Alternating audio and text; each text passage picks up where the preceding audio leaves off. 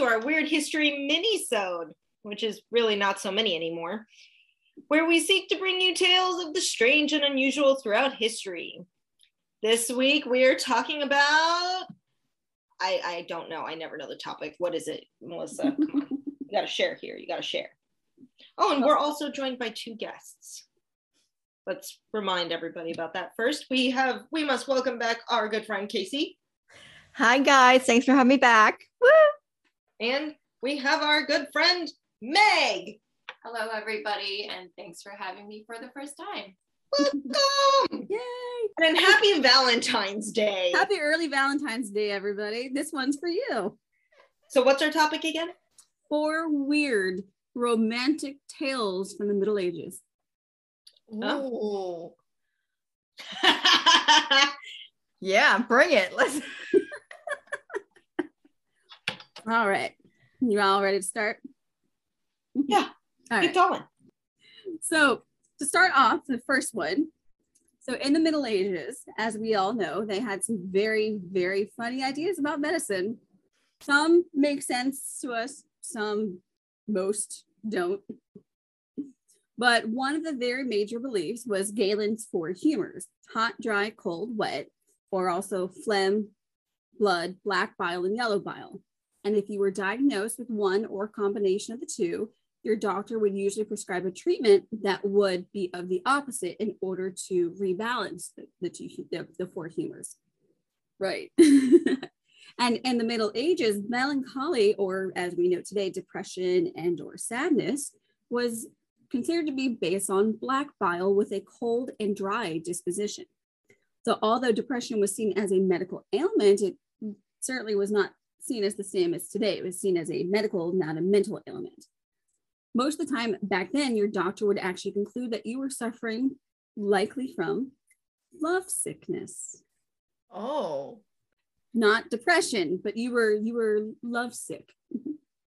and you could be in the throes of grief, but you're still considered to be in the throes of love sickness.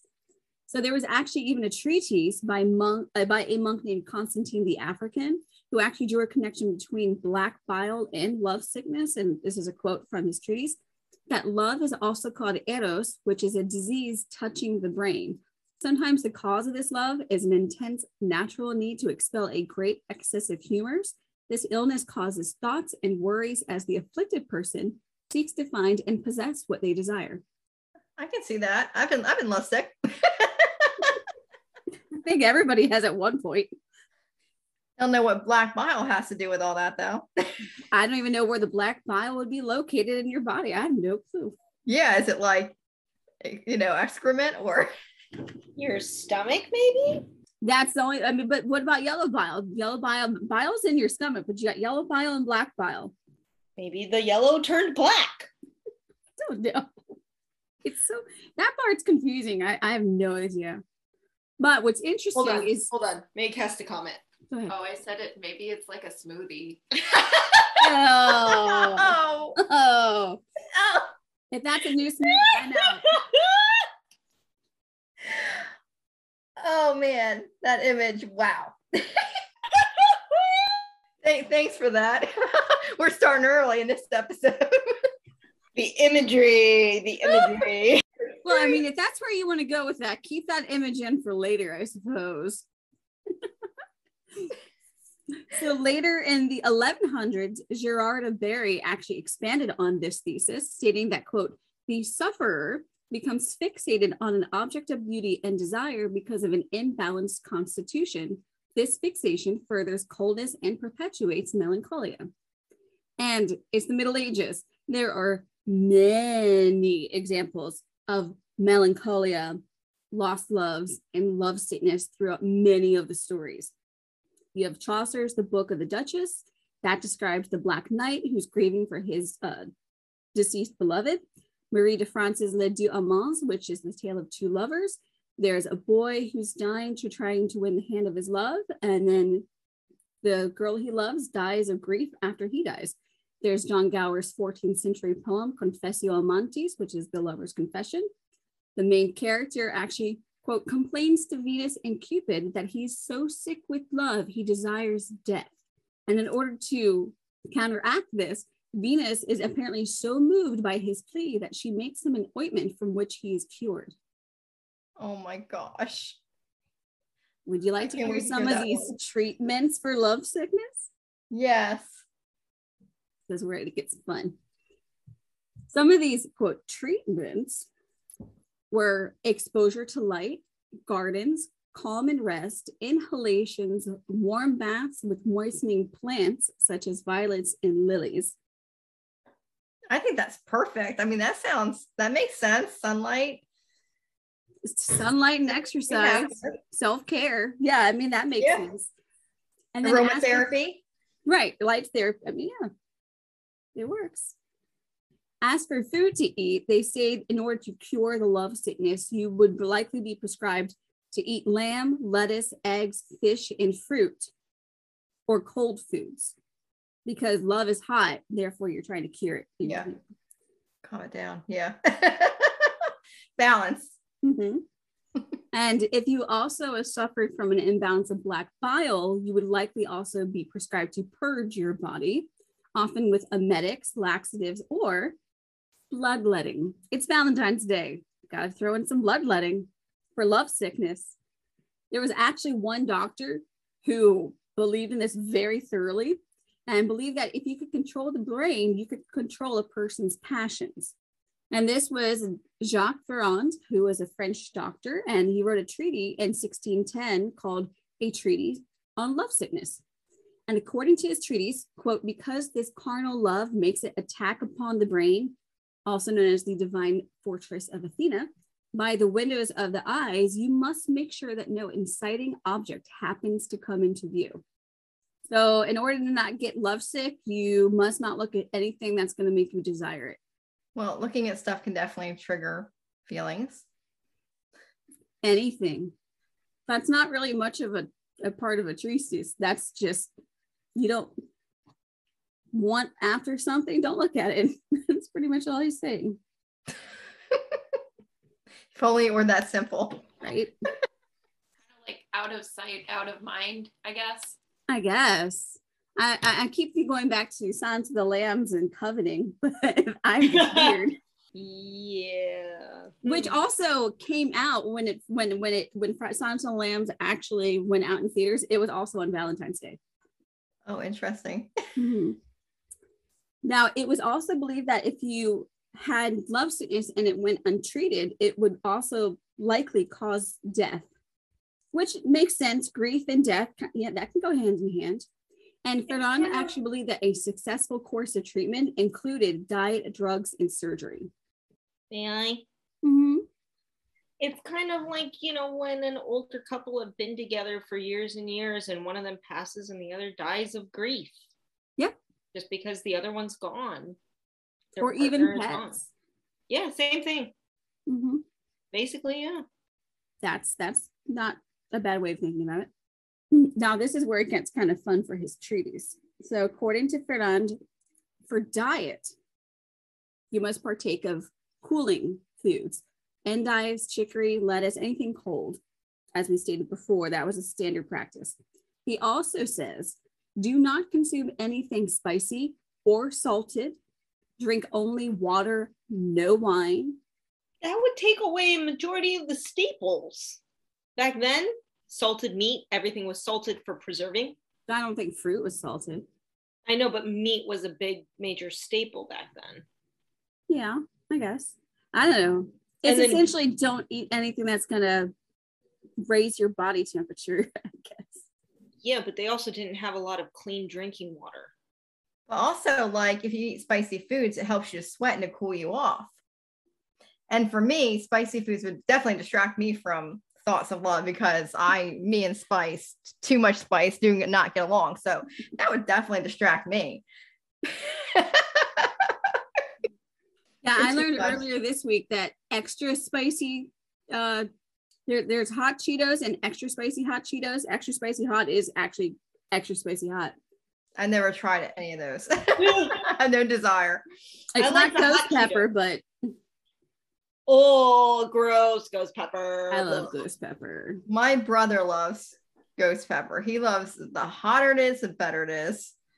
I did not get that palate. I just worked my way up to medium and I'm very impressed with myself.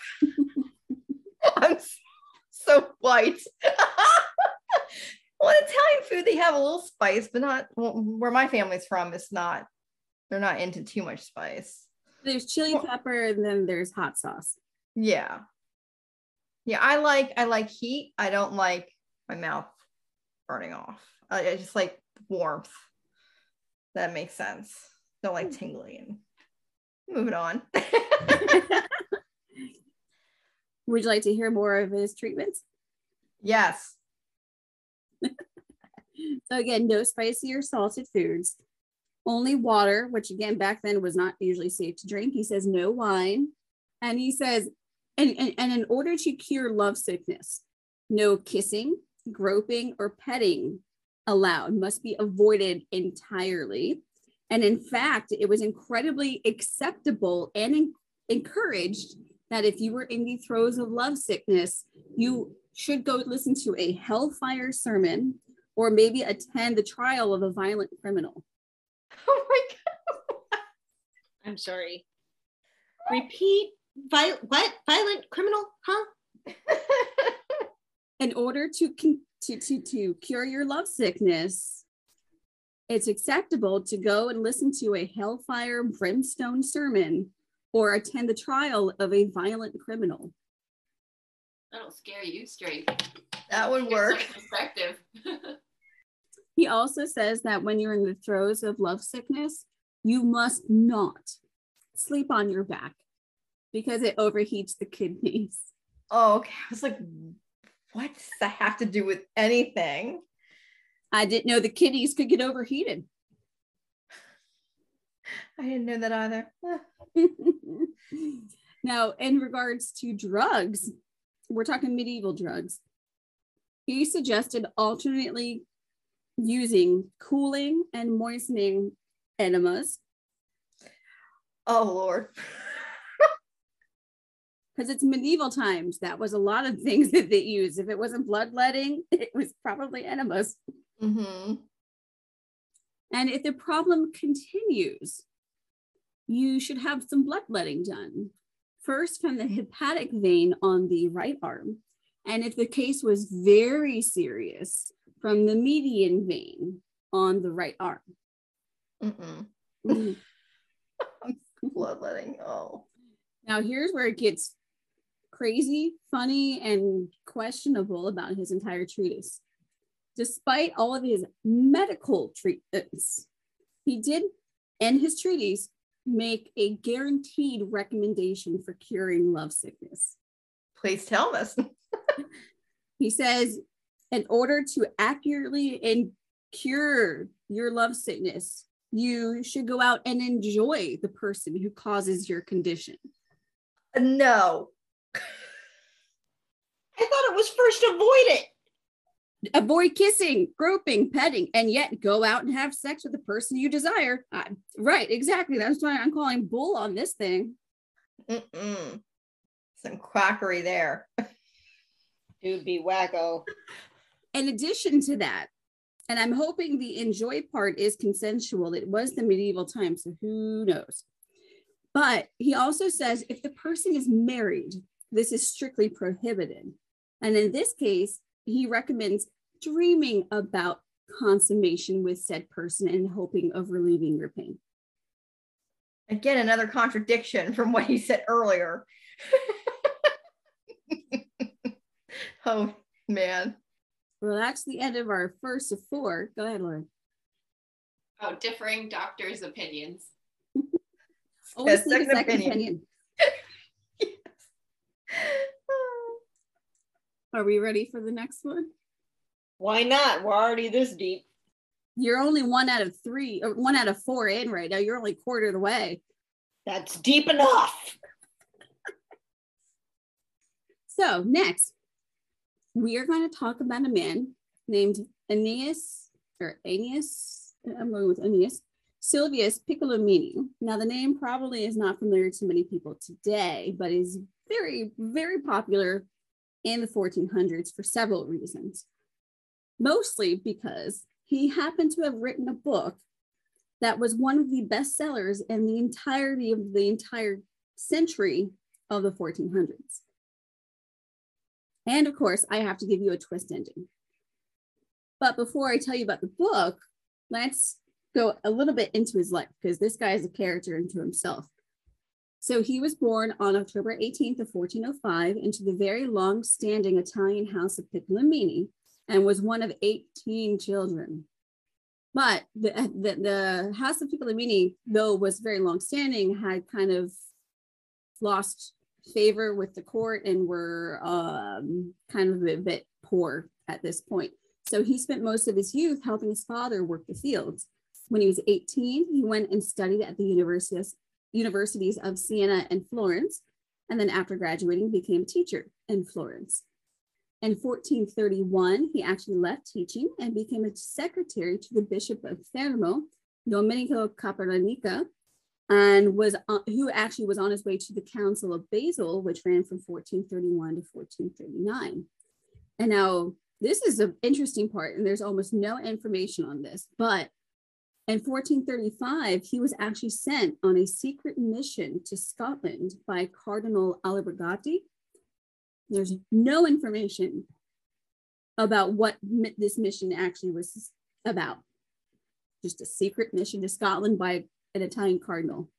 But he also, while he was there, he went touring around England as well and eventually went back home to, to Italy and began to participate in more administrative roles for the council. In 1442, he was actually sent as part of an envoy to the Diet of Frankfurt, and from there made his way to Vienna and even visited the court of Holy Roman Emperor Frederick III, who at this point actually offered him a position as imperial court poet. And he soon found himself under the patronage of Chancellor Caspar Schlick. And this is where things start to get a little interesting. It was during this time in 1444 that he wrote a story called A Tale of Two Lovers. And some have actually speculated that the story is based on the escapades of his patron. And this, for the time, was an incredibly erotic novel. Oh. And I'll get oh. into that in just a minute. Are you going to read us some? I have a link in my source notes where you can actually read it. It's only about 150, 150 pages. So, in today's standard, I think that would be considered a short story, not even a novella. But you might read it today and go, This isn't very salacious. The illustrations are but the storyline may not be to our modern ears, but in the 1440s, it was incredibly salacious. Additionally, in 1445, uh, Piccolomini actually assisted the Pope in some diplomatic affairs and was eventually posted to the positions of Bishop of Trieste and Bishop of Siena. And during most of the rest of his life, he would continue to aid the Pope and Holy Roman Emperor Frederick III in their diplomatic affairs, which included negotiating with Princess Eleanor of Portugal to marry the Holy Roman Emperor. So that's just on the author's life. So the book, called A Tale of Two Lovers, details the story of a married woman and her secret affair with her Italian lover. And it is complete with raunchy scenes and salacious illustrations, which I'll have pictures of. And now, given the pictures and storyline, it's also not a wonder that this became a major bestseller of the 1400s and is actually considered one of the best selling novels in the entire century. Oh, wow. And it also is in one of the very first books ever in the style of epistolary, which means the style of reading the story via letters written by the characters. So the best example I have that comes to my head is Dracula, where you follow the, the storyline of Jonathan and Mina Harker via the letters they write to each other. And the story is set in Vienna in the 1440s, and we follow the beautiful and married Lucretia. Her husband is older than her and often jealous of her beauty because men like her. And apparently, while at a funeral, she meets Euryalus, who is a much younger uh, than her husband, man in waiting for the Duke of Austria. Exchanging glances at the funeral, the two then start to exchange letters. And The letters, as one continues to read the book, become very salacious, as well as the illustrations that accompany them. Oh me, oh my. Hold That's- on. For my yeah. response, that's making me uh it's making me save it to the desktop. I don't know why. It's never happened. Oh, ooh la la. I I kind of love it. Scandalous for the times. Like this is like very PG nowadays. Pretty much, yeah. Would you like to hear the twist? Yes, please. so it's not a twist to the book, it's a twist to Piccolomini's life. Oh. So his life would change upon the death of Pope Calixtus III, which happened on August 6th of 14, 1458. Now, remember in 1445, he was made a bishop. So by this time, he's now cardinal. And he and several other cardinals would convene to uh, work on electing a new pope. And the very wealthy Cardinal Guillaume de Estouteville seemed as if he was going to be declared the winner. And uh, Aeneas didn't want this, so he deliberately sabotaged it. Oh. This guy is full of charisma and an absolute opportunist. So, what do you think he did? No, he took it for himself. Yeah, he did. And he became Pope Pius II. oh, oh, no, pious. Alrighty. Ironic, no? Yeah, right, right. Well, what's really interesting about his life is up until he was around 40, he he he had fathered some children, he would have affairs with women, he would be traveling, he wasn't Right, super, right. super religious. And then somewhere in around 40, he's like, mm, I think I'll go and serve God. But by that time, he'd already written his erotic novel. But what's interesting is he was also a really pro, very prolific author for the time, writing a bunch of histories and just general treaties and stuff like that. So he, this one thing he wrote kind of got outshone by all the other stuff he wrote, at least for the time. But today, he's mostly known as the Pope who wrote an erotic novel.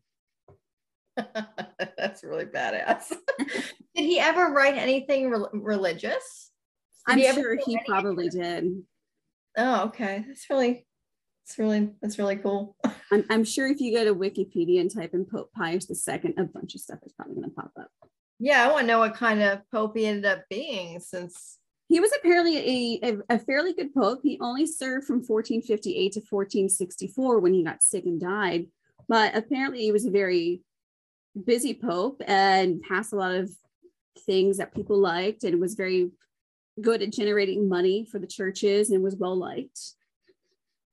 Was he a little more progressive, would you say, given his background? People like that? Maybe a little bit, but uh, he tried. He, by the time he started becoming the bishop and then cardinal and pope, he, especially when he became pope, he's like, "Oh, this novel, I, I, I want it burnt because I feel like this is going to destroy my my reputation." But by then, all of his other accomplishments kind of outshone that, even though it was a major bestseller. But also, he didn't go by his birth name, so not everyone knew that was him anyway Oh, he wasn't Pope Piccolomini. true. That is tw- that's quite a twist. Mhm. This next one, three out of four, is one of my absolute freaking favorites. And this is the exact reason I wanted Casey on here in the first place. Oh, yay! What is it? And if you haven't noticed, uh, each story gets progressively crazier. And this is the third one. Oh, tell me, tell me, tell me. so, if a marriage is on the rocks in today's modern age, you might go out and seek marriage counseling, right? And Mhm. if it seems unsalvageable, you may take it to divorce court. Now, divorce isn't anything new, of course. So, throughout history, there have been very many different attempts at divorce, whether through legal courts, ecclesiastical courts, running away and starting a new life somewhere, being examined by doctors to determine if you were impotent. That was a thing. But at this one, we're going to talk about a form of medieval divorce court that took till death do us part literally. Oh, oh, okay. I'm excited. So in 1467, a book called Fechtbuch, which is German for fencing book, was published by author Hans Talhofer. And the book not only depends, d- depicts fencing techniques, but also offers a variety of ways for husbands and wives to duke it out instead of going through lawful court. no. Uh, Yes. Oh, and the Oh, pictures, the it's like pictures Jerry from this book are up in here. fantastic. what? No, so the pictures from this book are fantastic. Oh, Now, according to the book, since men have a biological strength advantage to women, particularly at this time too, because women were they were, it's not like modern where they have gyms to go to and look and lift weights and actually strengthen their bodies. Back then, what were they doing? Running the household and taking care of kids. Men were out in the field doing the toiling and heavy lifting and being in the military. So men definitely had much more of a strength and physical advantage. So the author with the book in mind, wrote various ways of giving the wives certain allowances in order to possibly beat out their husbands. really? Oh, wow. In addition, he also wrote, complete with illustrations, and I've got a plenty of them, on how the wife could win in one scenario and also how the husband could win in a separate scenario. That's really Before I show you the pictures, let me just finish my notes because it's going to be done. So, a- according to one of my sources, as per the instructions, the husband was put up to his waist in a three foot wide hole dug in the ground with one hand tied behind his back. The woman was to be armed with three rocks, each weighing one to five pounds and each wrapped in cloth. The man could not leave his hole, but the woman was free to run around the edge of the pit. If the man touched the edge of the pit with either his hand or arm, he had to surrender one of his three clubs that he'd been given at the start and had to give them off to the judges. If the woman hit him with a rock while he was doing so, she also had to forfeit one of her stones. According to the drawings within the manuscript, allowing for various options, if the wife and husband both ended up having to forfeit all of their weapons, they then had to fight hand to hand, not hand in hand, much like a wrestling match. Promoting domestic violence much? yeah, it's it's hmm. It's one way to settle things.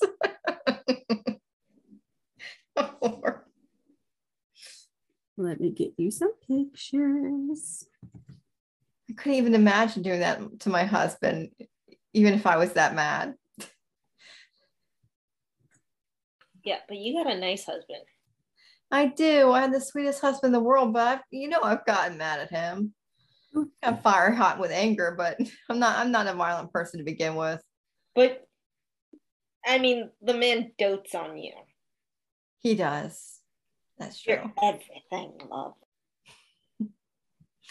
I am spoiled. Oh. oh. That is kind of cool. Oh my gosh. That's screwed up.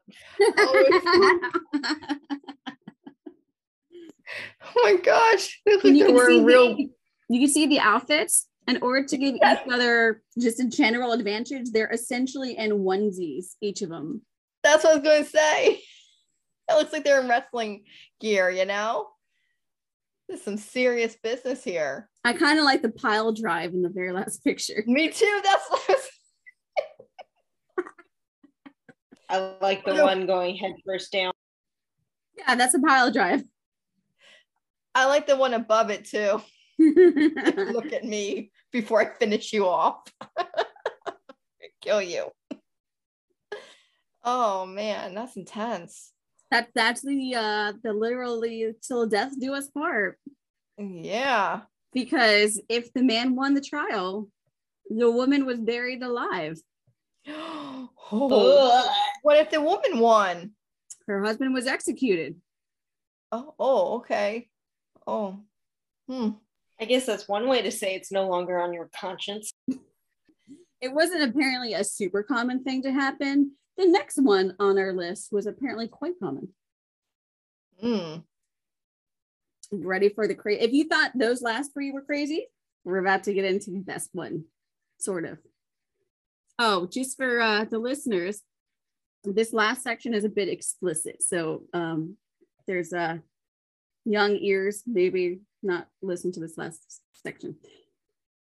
So, as we just briefly talked about, medieval divorce court, back then it was also particularly difficult for women to get divorced. I mean, even for the longest time until modern century, it was hard enough for women to even get divorced, to actually be the one going out and getting it. And there were very, very few grounds for getting a divorce. Uh, sometimes this might include adultery, depending on the situation. Blood closeness, particularly if you're of royal descent and you were too close in blood relations, and then all of a sudden, oh, the Pope says this isn't a lawful marriage, And annuls. There you go. Sometimes it's about sterility on the woman's part or uh, impotence on the man's part. So we are now going to talk about medieval impotence trials. I can't hear anything. I'm just hearing emotions. Got to give the listeners something Sorry. Sweet.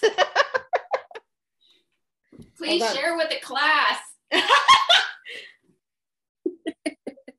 We're just sitting here waiting and waiting and waiting. and waiting. Is it a very long wait? Don't make us wait any longer. Yeah, hurry up.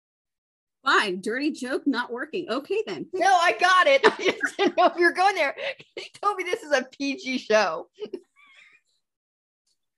We just say no cursing. I never said this was PG. Oh, oh, okay.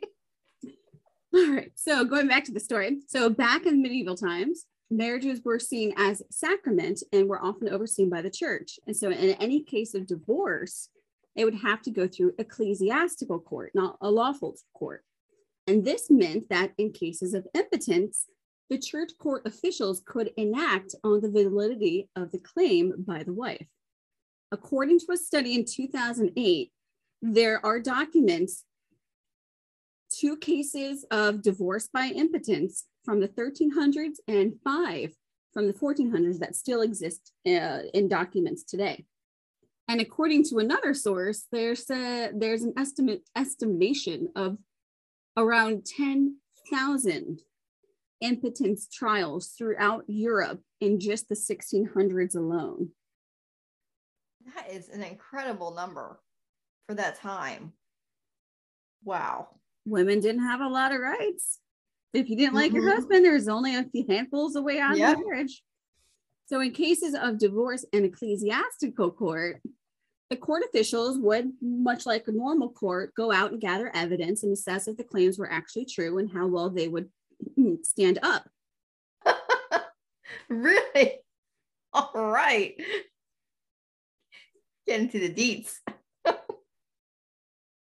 Sometimes they would even include something called a trial by Congress, which is where copulation between husband and wife were performed in front of a group of doctors and church lawyers to visually and accurately determine if the husband was still able to perform his required marriage duties.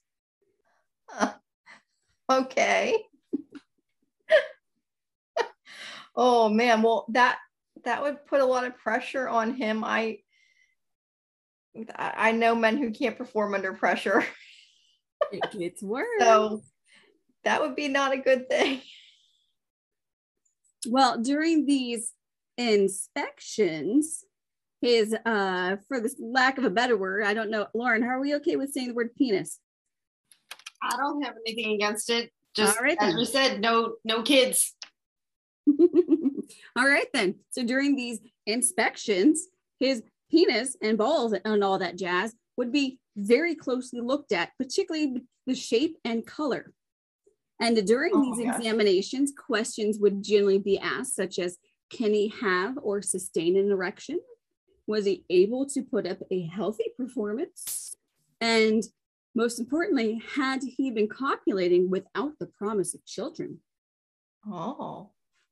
And apparently, sometimes the organs would then be submerged in hot water, then immediately followed by being submerged in ice cold water to perceive the blood flow in the area. Somehow that was a medical thing. Oh my gosh. oh. Yikes. So, one case from 1370 says that there were actually three women tasked with, with examining the husband on trial. And this is a quote from that. The member of the husband is like an empty intestine of mottled skin, and it does not have any flesh in it or veins in the skin. And the middle of its front is totally black, which just made me go ew in the first place. The witness stroked it with her hands, and thus being stroked, put it in place that it neither expanded nor grew. Mhm. Okay. So, another case in 1441, apparently several women, fully dressed, began kissing, embracing, and fondling the husband who was on trial. And the, and the quote from that one goes exposed her naked breast with her hands, warmed at the set fire. She held and rubbed his penis and testicles of the husband. She embraced and frequently kissed the husband and stirred him up insofar as she could to show his virility and potency, admonishing him for shame that he should then there prove and render himself a man. And she says, examined and diligent, dil- diligently questioned that the whole time aforesaid, the said penis was scarcely three inches long. Oh my gosh. You're on mute, Lauren. Hold on. Oh dear.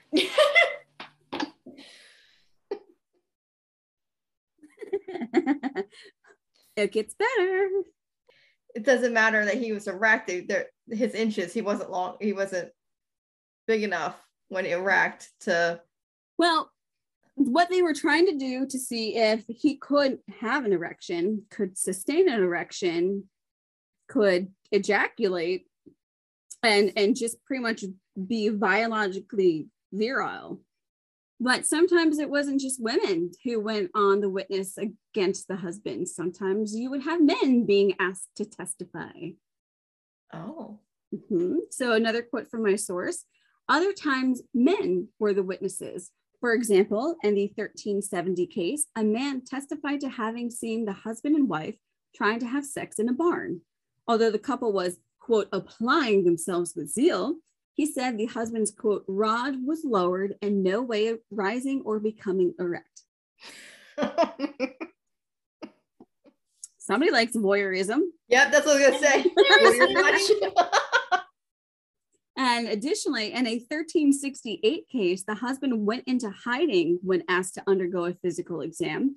As a result, the court let another man testify to the wife's attestations that she, quote, often tried to find the place of her husband's genitals with her hands when she lay in bed with him and he was asleep, and that she could not stroke nor find anything there. oh my gosh. These are just too good. Now, if he failed to, if, if the husband failed the test, he was actually able to demand yet another trial by Congress to prove himself. So the, the first one generally is a physical examination. The second one, if he got a second chance, uh, he could engage in sex with his wife in front of the court and doctors and lawyers. And the aftermath of said sex was examined by the Congress of both husband and wife to ensure that all was as expected. Oh. Okay. Stepping up a notch. Very, very closely examined. Oh.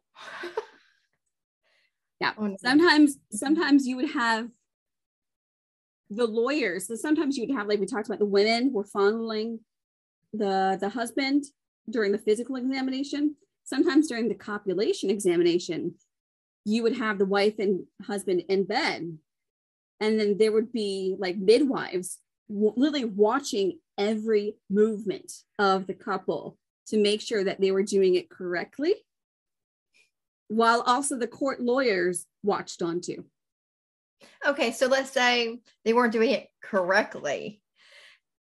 Is there was there any redemption? Like, could they teach them how to do it correctly so they wouldn't be buried alive or executed or I think in this case, the man is supposed to know how to impregnate his wife and is expected to know how to do that because the men, got to keep in mind, for most of humanity, at least in civilized humanity, men could go out and have sex and father illegitimate children. So by the time he's married, he should already know how to please a woman. that isn't always the case, not even today. I'm not saying that it is. I'm saying that's generally what, A what most that- people yeah. thought back then. Yeah, I see. Yeah. Oh my gosh. Okay.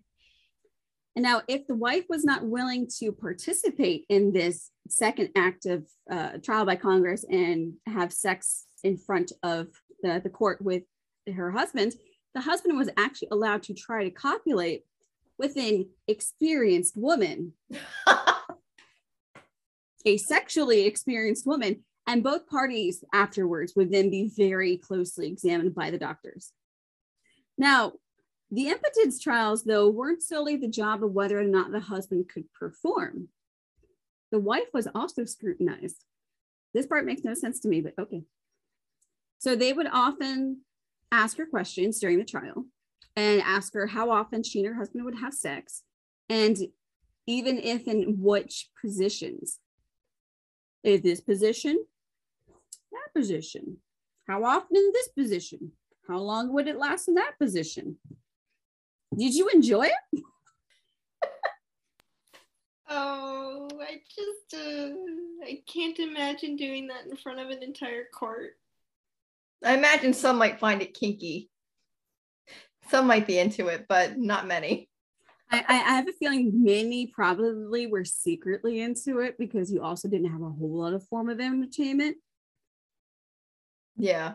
But you you couldn't outwardly say, "Oh, oh, I I, I like to watch people have sex." You'd just be there going, "Okay, hope nothing happens." I mean, actually, like the people performing it, like perf- having sex. Oh, I just I- mean everybody. Oh, okay, gotcha. I mean, you've got doctors and lawyers watching your every move while you're trying to fornicate, Oh, and they're not the kinky ones. hmm Additionally, for the wife, there was even apparently a test by diuretic. This is the part that makes no sense. So, a wife was usually made to make to to, she was asked to drink a, some kind of diuretic, and according to the doctors at this time in the 13 and 1400s, if she drank it and then immediately urinated, she was not a virgin. If she drank it and then it took time to pass the liquid, she was still a virgin because apparently back then virgins were not considered to be able to pee as fast as uh, married women.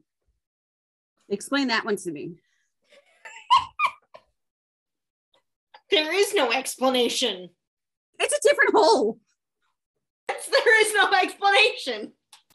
It's a whole different organ. The bladder is separate from the utera. insanity. How does that even make any sense? Hmm. Oh man. Now, although these trials were specific, and uh, or, I'm sorry, these trials, these specific impotence trials were meant to be secret in private. Um, they weren't always kept that way. Of course not, because gossip is wonderful.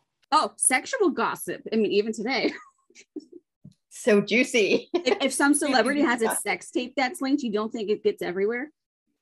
hmm Now, of course, these trials, because they're trials, would uh, eventually make their way to the press and were, of course, incredibly sensational anytime that one actually happened.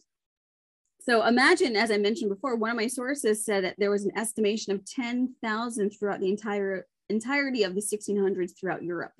That's a lot of press. Presuming that not maybe even half of that went to the press. Good press. good for good for the the press. You know, Oh, the paparazzi. there's no such thing as bad press. There you go. And what's really interesting is sometimes these trials could go on for several months. Several months.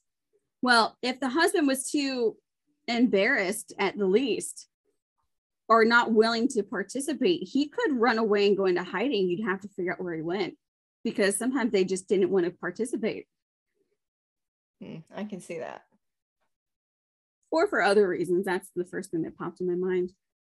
Now, once these trials were actually completed, there were typically three types of outcomes. The first, if impotence was proven, the marriage would be annulled with the condition that one or both parties be allowed to remarry if they wish to.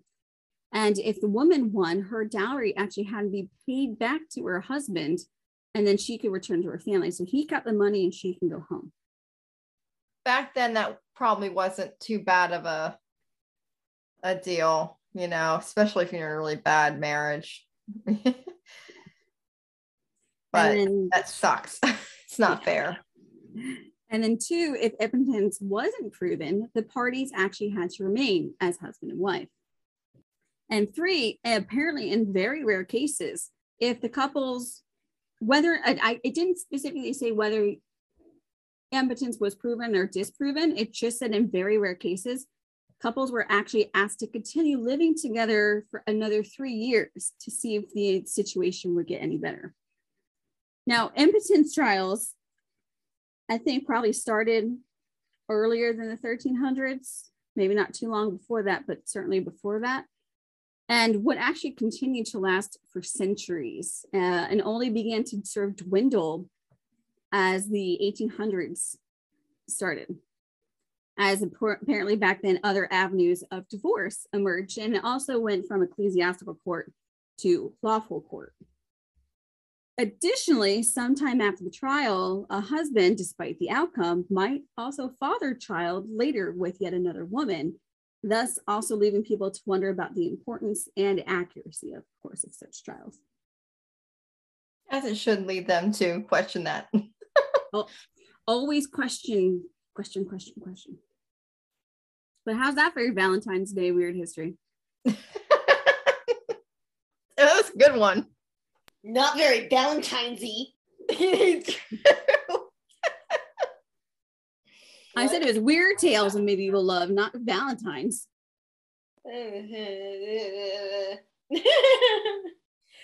Well, maybe this this this helps all of our um our single friends realize that maybe it's for the best they're single. but that's all that's all I've got. That, Well- those are your four weird uh, tales of medieval love. Thank you. That was fascinating. Thanks for having me on for that. Thank you for making me happy to be single. Well, if you get bored, you can read Tale of Two Lovers by Pope Pius. It's in the source notes. awesome. I will think about it very carefully. What you should do is you should have a Galentine's Day and all take turns reading it aloud. Have lots of wine for Valentine's and Day. chocolate. she said we should have a gallon. Casey said we should have a Galentine's Day and read parts of the Pope Pius book aloud. Are you in? Oh my god, yes. How about you, Melissa? Are you oh, in? of course. Oh, oh, oh, oh, oh. But on one stipulation, we do it in either silly or sexy voices. Okay. Okay, you need to record like a little clip, like a little snippet, and put, you have to put it on. Oh my gosh. Oh my gosh. No, no, no, no, no, no. No, we don't just read it. We try to make it into an audiobook. Get all breathy like Marilyn Monroe. Yes. I would partake even though I'm a married lady. Well, I could play the married lady. you could be the married one. yeah. I'm all for it. I'm going to be the judge. That sounds with a like you. voice. Somebody's got to play the husband. Or, or no, somebody has to play the husband and somebody has to play the lover. That's you, Melissa. You're the husband. Cool. Hi, baby. Hello. How you doing? your face. Does that make Meg the, sala- the, the, the salacious Italian lover with the secret love affair with Casey? Okay. Me, Yes. Speak to me, all of the baby. above. and she'll do it in an Italian accent that I can't do. You. I can't do accents. I'll just be the funny voice person. Unless it's a Filipino accent, I can do that. Can I do it in a Filipino accent? You can do whatever you want. Megan's like, what the fuck did I just agree to? He's like, what a turn this has taken. I'm trying not to die. oh god. When don't you have fun with these stories? I expect you to laugh. I'm trying to do the outro. Stop. well, that'll do for this episode of History Explains It All. Thank you, Casey and Meg, for joining us on this lovely episode. Hope everyone has a great Yay. Valentine's Day. Happy Valentine's Day, everybody. and happy Valentine's Day as well. Yes, yes, thank you. And we hope to see you next week as we trek through history. Oh, wait, I'm sorry. I almost forgot to talk about our uh, social media sources. That's it. We have, if you'd like to email us, you can at historyexplainsall at gmail.com. We do also have our Facebook and Instagram pages, which are History Explains It All underscore podcast, where we post either a Today in History or a uh, archaeology in the news and about the episode and our sources, as well as sometimes we do the upcoming episode polls so that you can vote on which one that is.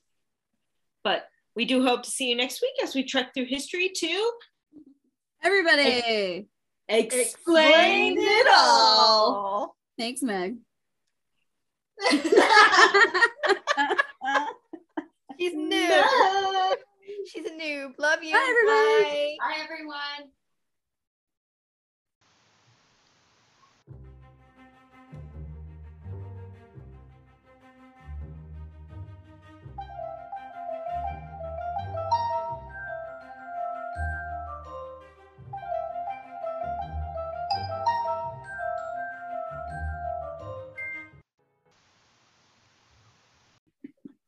You're a bit Oh, far. I There we go. mic. Okay, cool. That works. We'll just pass I, the I read back up. I read up a little bit on the on the topic. Um I it's it's all you really. Um I know you guys have stuff you want to say, so if there's really something I feel like I can contribute, I'll go for it. But otherwise I'm I'm just here for the ride. Damn, I didn't do any research because you guys tell me not to do anything before Oh, we get on here. You're gonna be surprised too. Yeah. Okay, I don't want to be the only like one who doesn't know anything. So cool. Lauren never knows. I tell her to stay off anchor so she doesn't find out. Well, unless the topic is different than what I'm thinking since we planned this out. No. I Oh. only I only told you to tell Casey that if she liked the medieval animal court episode, she'll love this one.